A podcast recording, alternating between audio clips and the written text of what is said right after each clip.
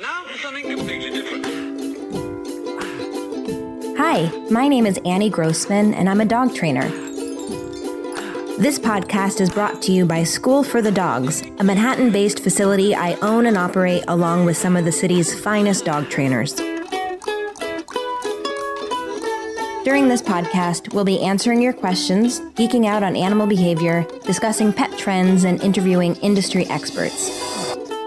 Welcome to School for the Dogs podcast. Hey everyone, Annie here, and uh, I'm with my three month old co host who is being quiet right now, but um, she may uh, have something to say shortly. And uh, because I am a full time mom, in addition to running School for the Dogs and in addition to doing this podcast, I am trying to be more efficient in how I do everything. um, because although I have seven hands and four brains, uh, it's uh, it's hard to get it all done. So for that reason, I am challenging myself today to keep this episode short.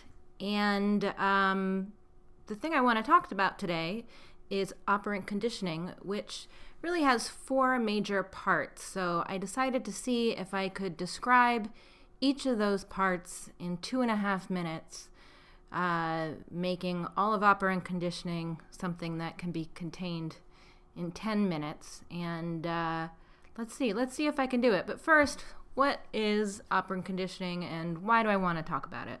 Well, there are basically two ways that all animals learn. There's two kinds of conditioning. Conditioning is a term that's synonymous with learning. And those two ways of learning are operant conditioning and classical conditioning. And if you've listened to this podcast before, uh, you've heard me talk about these two kinds of learning. Uh, I think that they're very important to understand when you're trying to think about how your dog is learning what you're t- trying to train him or learning what you're not trying to train him.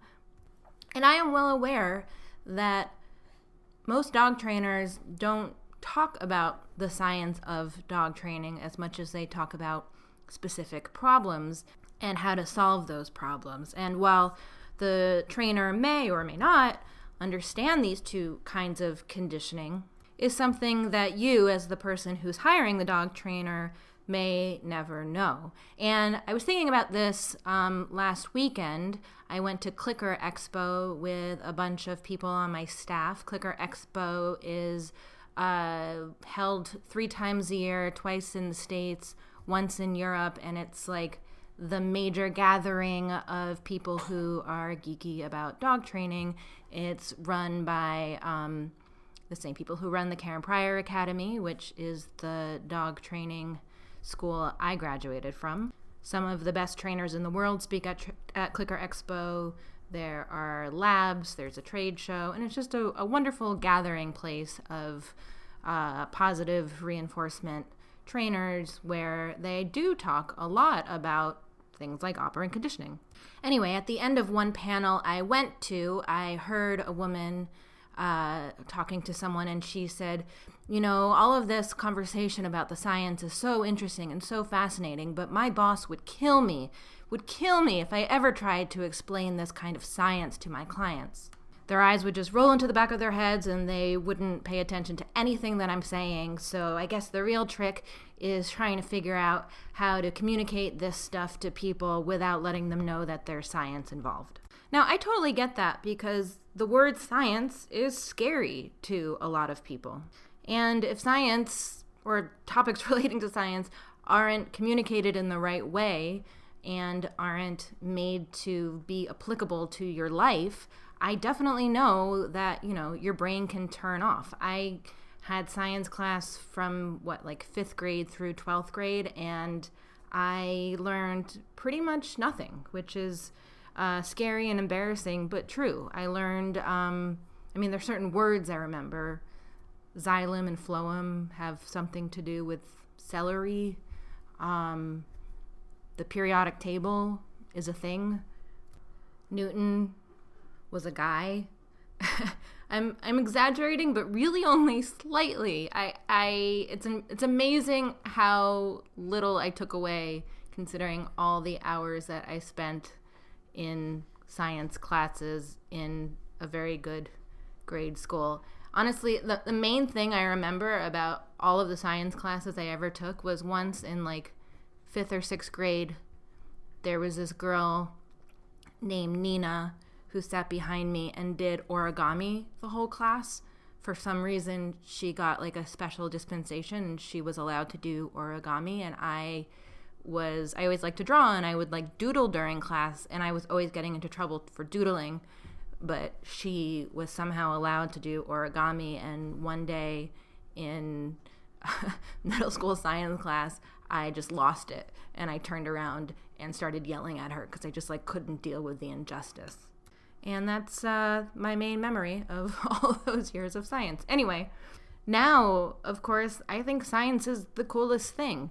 I don't think I'm any good at science, but whereas I used to think I'm not good at science and therefore I'm just going to ignore science, now I think, uh, you know what, even the best scientists in the world are still figuring things out and probably feel like they're not that good at science because science is not one thing, it's kind of everything. And the science of behavior to me is the most relatable science because we are all animals who are behaving all the time. And our ability to learn relates to our ability to adapt to different environments. And uh, which which certainly has to do with learning, and is why we've been such a successful species, and why dogs have been such successful species. And it's a big reason why dogs and humans are two of the only species that have ever existed that aren't yet extinct. Uh, I did an early episode called Our Canine Cousins, uh, which I will link to in the show notes, about all the ways that humans and dogs are exactly alike, and that is one of the ways in which we are like. 99% of all species who have existed since there has been life on Earth have gone extinct. Humans and dogs are in this tiny club of species that are still around. And uh, I would certainly argue that our ability to learn really well, thanks to operant conditioning, is a major reason why we are still here. So, anyway, yes, science is hard, science is complicated, but I think that this uh, little bit of science called operant conditioning is surprisingly understandable because it's something that we are all experiencing pretty much all the time. And, you know, my mom, all growing up, she used to say, I don't really care what you're learning. I just want you to, I just want at school, I want them to be teaching you to learn how to learn. And recently, I actually said to her, you know, you, you were always talking about wanting me to learn how to learn, but actually, that's the one thing that kids don't have to learn. We think about learning as something that happens in school, in a classroom, when you're taking a test or reading a book, but really learning is happening every moment, every day. And from the time that you're born, you're learning. Uh, so I said to her, you know, I the one thing that they didn't have to teach me at school was to learn how to learn. Actually, maybe the one thing that they did teach me at school was to, to not want to learn, to want to go home and veg out in front of uh, Saved by the Bell and play Nintendo. But you know what? Those those things involved learning as well. Anyway, I really believe if you can get your head around operant conditioning, which I'm about to explain, uh, it can really help you think about why your dog is doing what your dog is doing, and uh, it can help you think about why you do what you do and why you don't do the things you don't do. Okay, just a little quick background on operant conditioning. Operant conditioning has always existed, but it was codified by B.F. Skinner uh, in the mid 1900s. I've talked about B.F. Skinner many times before on this podcast. I actually interviewed his daughter last summer, and um, he was a psychology professor at Harvard, among other places. And he might be best known for a lot of the work that he did with pigeons and rats, but he was also a dog trainer. He did some fun training with his dog, which I mentioned in the podcast with his daughter. And um, at the end of the day, though, his main concern was training humans. And when you talk about training humans, it sort of has a nefarious ring to it. But he wasn't evil at all. He really felt that we could lasso what we know about human behavior and how all animals learn in order to make people happier, make uh, the earth a better place. He mostly wrote nonfiction, but he wrote a, uh, a really interesting novel called Walden 2, which is about a utopia that is run uh, basically by a behaviorist. And um, when it came out, it was referred to as fascism without tears. And uh, there were also rev- reviewers who said it was kind of as if uh, his idea was to treat all people as if they were dogs in a training class. And although I think that that was sort of a, a criticism of the book, I actually think it's kind of accurate. It's like, what would the world look like if it was um, run by positive reinforcement dog trainers or applied behavior analysts?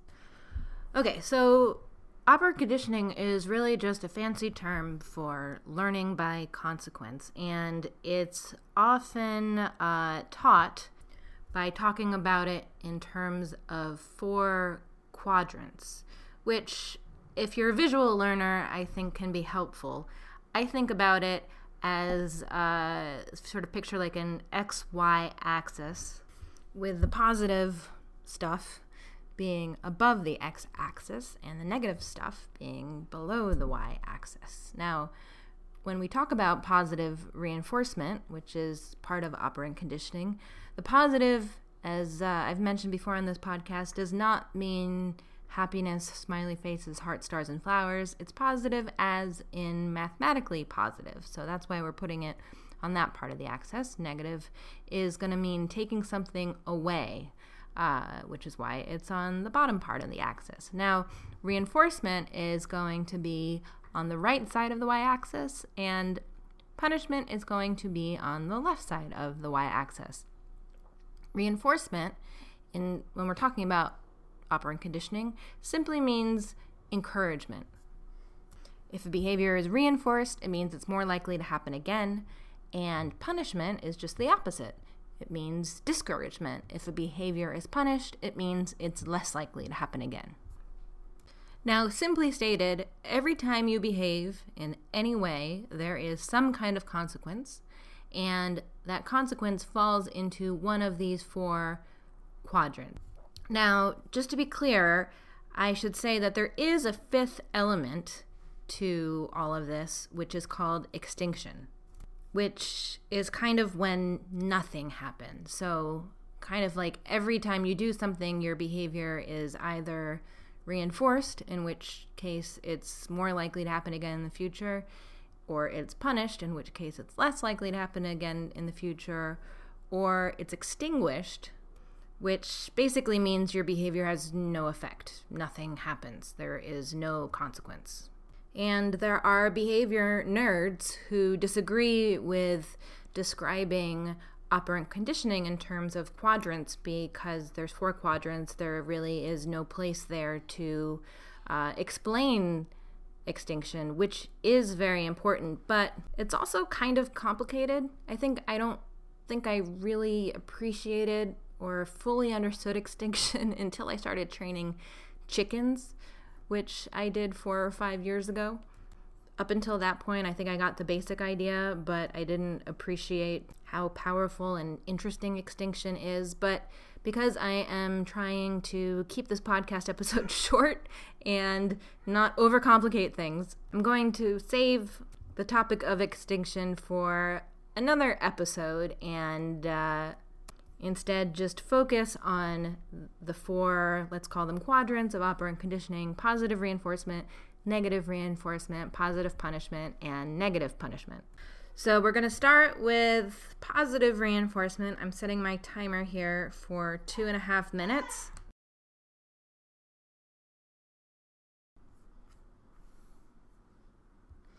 Okay, so positive means we're adding something to the equation. Reinforcement means that we're encouraging the likelihood that a behavior is going to happen again.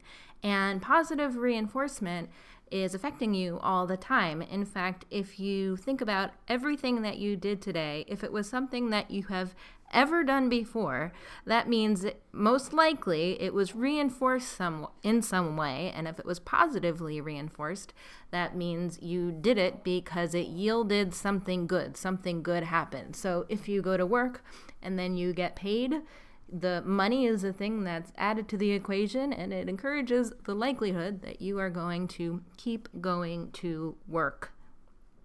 Um, dogs are positively reinforced by food. Of course, we use a lot of food in training, but really anything that your dog likes could be used uh, to reinforce a behavior. Uh, attention, the opportunity to go for a walk, to chase a ball. And an important thing to remember about positive reinforcement, I think, is that uh, a lot of the times when we're trying to discourage a behavior, we end up positively reinforcing a dog uh, with attention, right? So your dog jumps up on you, you say, no, don't do that. Well, you know, your attention might have been positively reinforcing to the dog, and you can tell whether or not it was if the behavior keeps on happening. If the behavior keep doesn't happen anymore, then you have effectively punished it, but we haven't got to punishment yet. Um, and I think that that tends to happen a lot. So if there's something that your dog is doing that keeps happening that you don't like, you need to figure out how is that behavior being reinforced, and if it's being positively reinforced, that means that something uh, is being added that is encouraging the behavior.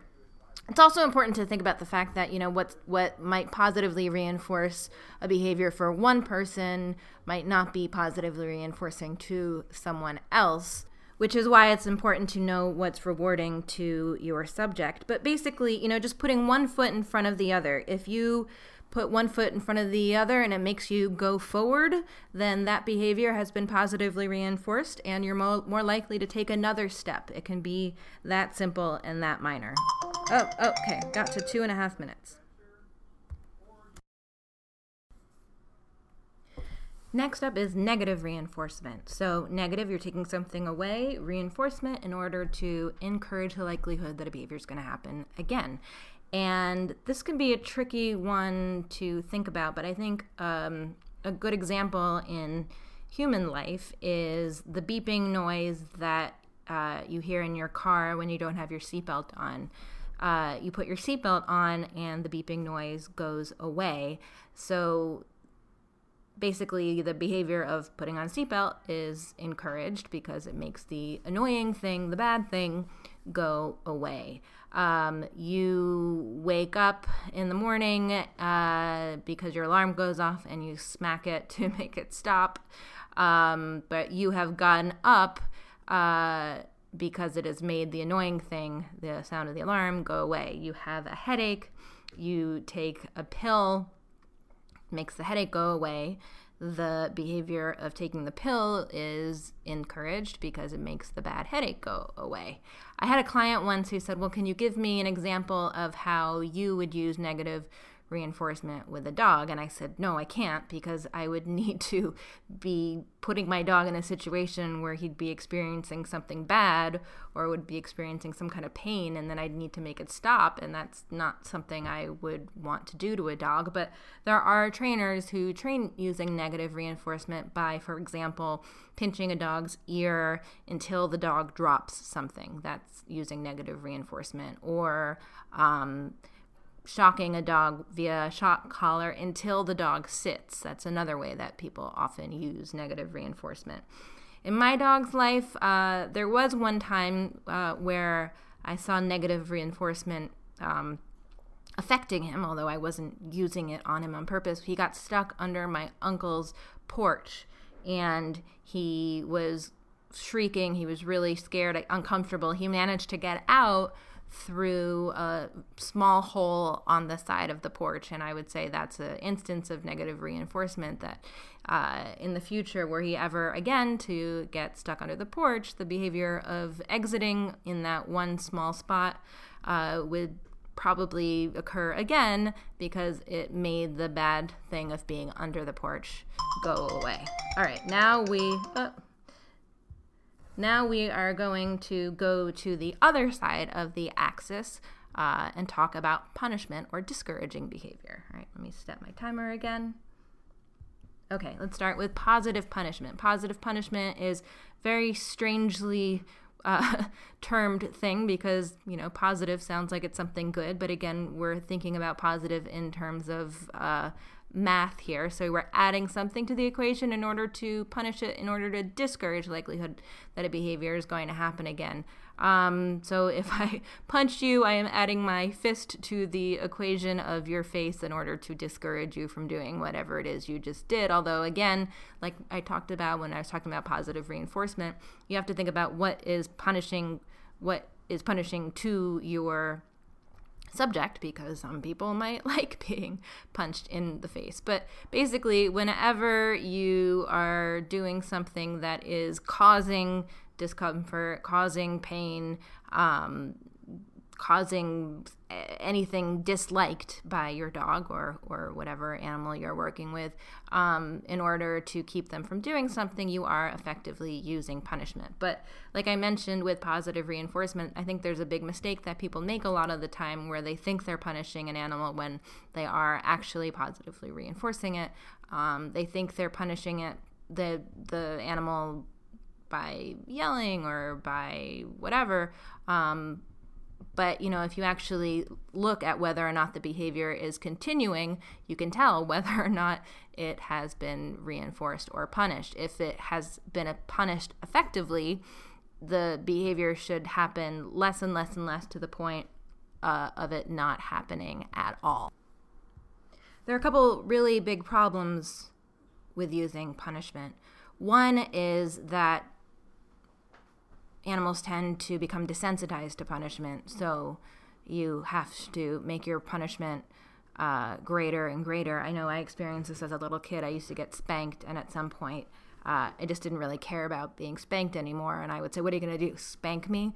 And you know, that's you know what what my, what my parents going to do? They're going to start beating me. Another is that you know when we're trying to use punishment, we often lead dogs to make the wrong association. So you know you yell at your dog when you come in and see that your shoes are your shoes are chewed up but your dog now thinks he has been punished for oh, i'm done i'm almost done with what i was going to say your dog thinks he's been um, punished for running up to you uh, when that was not what you were going for. So, those are just some of the problems I've encountered with um, seeing people attempt to use punishment with their dog. You think you're punishing your dog for one thing, but your dog might have a totally different idea about what you're punishing your dog for. Another thing, and I know I'm over my time now, but these are my rules. I'm going to break them. God damn it.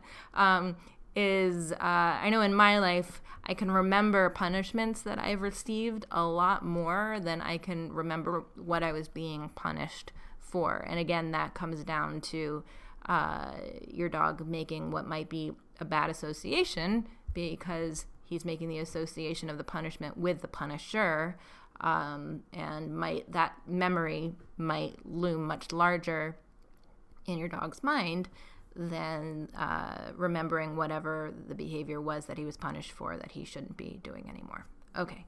Last but not least, we have negative punishment. Let me reset my timer here. I'm going to give myself two minutes on this one instead of two and a half because I went a little bit over on the last one. All right, negative punishment. We are taking something away in order to discourage a behavior. Um, human example of negative punishment um, would be grounding a kid.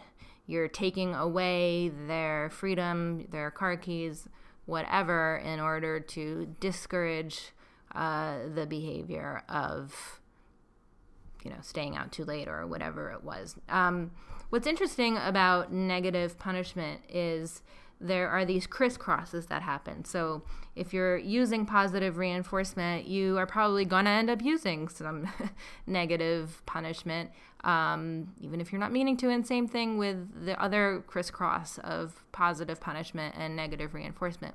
What do I mean by that? Well, let's say you're playing what we call the elevator game. That's an example of a place where you are using negative punishment. The elevator game is when you're you start to put a food bowl down while your dog's butt is on the ground.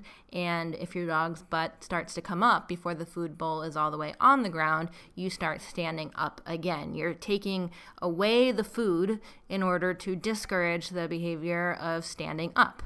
Um, but then you're bringing the food back down when your dog sits again. So you're at that point, you're using uh, positive reinforcement. So there's sort of like a, a, back and forth that's always happening in life.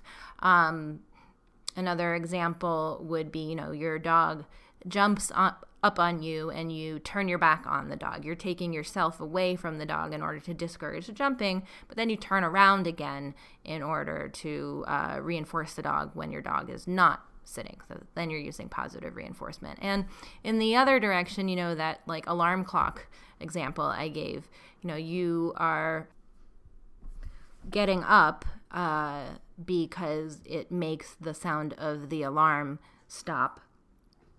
So that is negative reinforcement. The behavior of you getting up is encouraged. Uh, but the behavior of you sleeping is, oh, finished. The behavior of you sleeping uh, is discouraged, is punished because of the thing that's added, this the annoying sound of the alarm clock. So you can see there's always like a seesaw arrangement that's happening when you're thinking about reinforcement and punishment. And uh, the direction we're always trying to go towards is using uh, positive reinforcement and negative punishment rather than negative reinforcement and positive punishment. All right, I did it operant conditioning explained in about 10 minutes.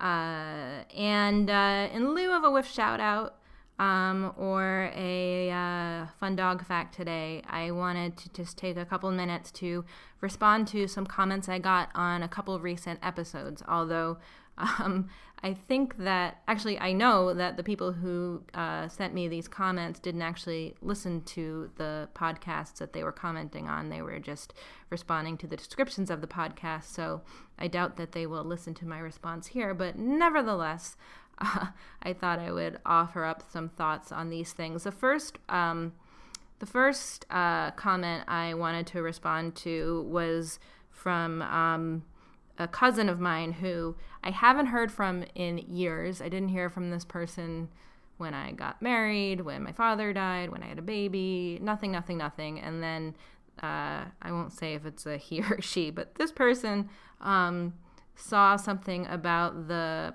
episode that I did about, um, oh, about Marie Kondo and I got I, I, got a couple really negative responses from people who said that they had no interest in listening to my episode because they were so disgusted by the description of the episode.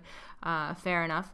Um, this is just one that I thought I would read, but most of them were saying, um, well, actually, not true. I got two kinds of responses. One kind of response was saying basically, "How dare I?" Um, say anything bad about Cesar Millan, who is mentioned in that episode, and also that um, I was uh, taking a, a, Western view of Marie Kondo, whose um, practices were are rooted in ancient Japanese tradition um, which I I am taking a Western point of view because I am from the West, and um, and I if as anyone who listens to the episode knows, I actually think Marie Kondo is great in so many ways.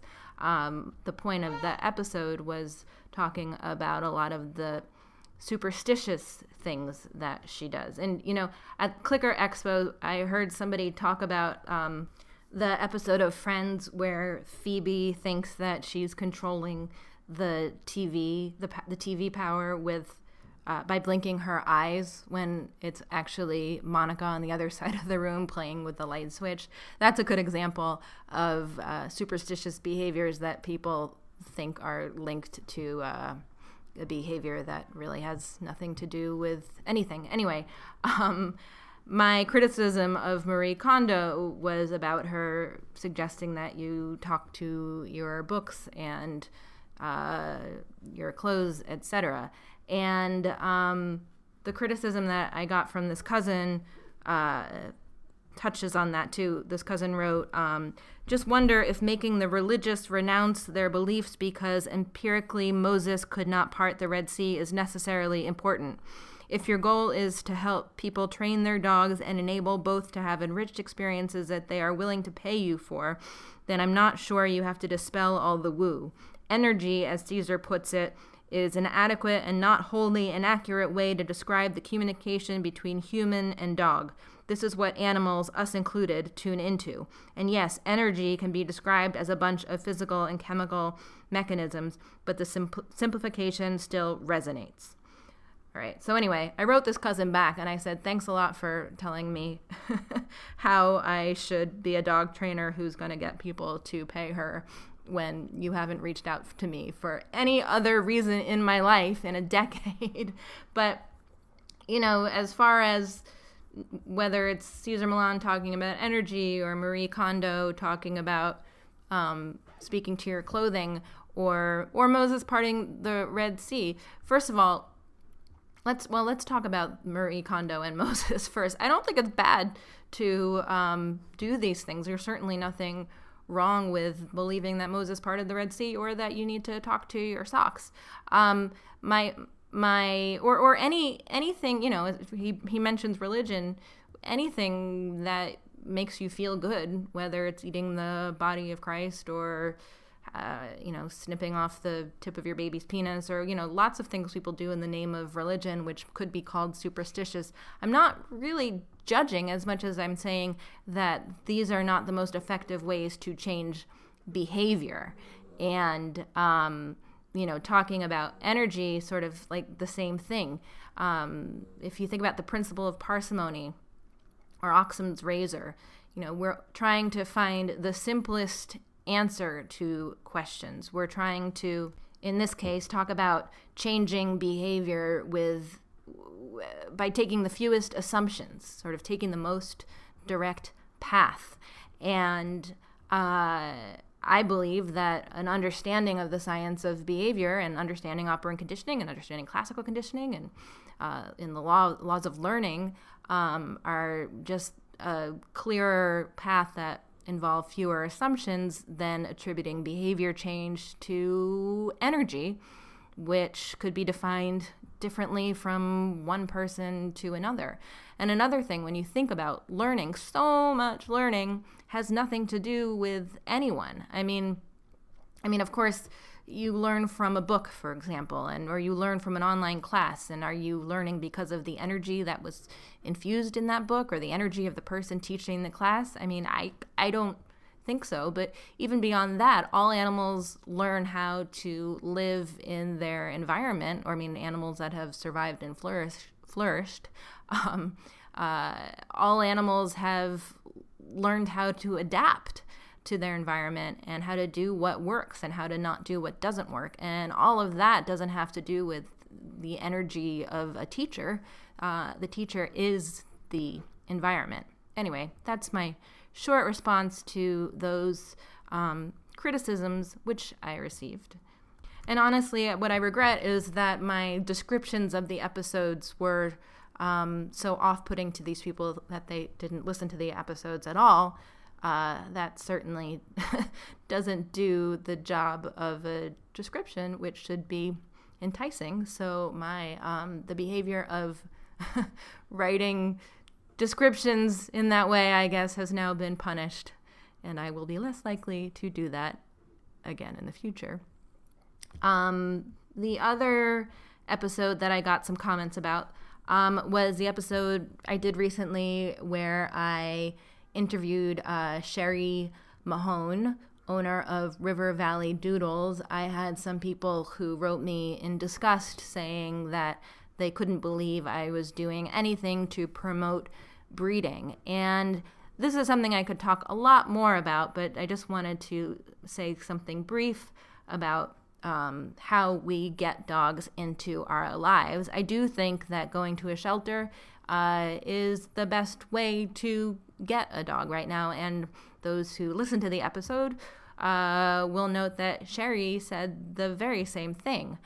But that said, we we should aspire to a time where there are no dogs in shelters, uh, which would require um, you know a big spay neuter effort, which is happening. But dogs are still going to mate, and if dogs are going to mate, and people are still going to want to have dogs in their lives, I think that it's worth thinking about how we can um, produce dogs who are healthy and are raised in the right way and um, don't have genetic predispositions that are going to uh, cause problems and break the hearts of the people who love them later on. And um, yeah, and and they should be going into homes that are vetted by uh, people who who care about the long term well being of the dogs. So ideally, yes, I think we should get all dogs out of shelters. But I think that in tandem, we should also be thinking about uh, we're are if we ever are going to achieve that goal, it's good that there are people now who are working on figuring out how to breed dogs that are healthy, that are uh, that have um, genetics that are that are good, that are being tested, that are not too inbred. Um, and uh, Sherry is someone who's an example of a breeder who's really putting in the work to create dogs that um, are going to be great pets and that are going into good homes. So while I am all for uh, rescue and going to shelters and working with rescue groups if you're looking for a dog, I also um, am a big supporter of people like Sherry who are breeding dogs specifically breeding mixed breed dogs. She breeds uh, doodle mixes and who are doing it uh, in all the right ways. If you would like to positively reinforce the behavior of me doing this podcast, I would love it if you would leave a review on iTunes, tell your friends, uh, post in uh, Instagram stories or in your feed or on Facebook that you're enjoying this so that more people can learn about it. Um, that would all be great, would certainly uh, be rewarding to me. And uh, as always, I, I really appreciate everyone who reaches out via email or on DM and Instagram. Um, if you have any questions about dog training, uh, you can email podcast at schoolforthedogs.com or um, you can call and leave a message 917 414 2625. I will definitely try to answer your question and uh, put it in an upcoming Q&A episode. Thanks so much for listening. You can support School for the Dogs podcast by telling your friends about it, leaving a review, or shopping in our online store. You can learn more about us and sign up to get lots of free training resources when you visit us online at schoolforthedogs.com.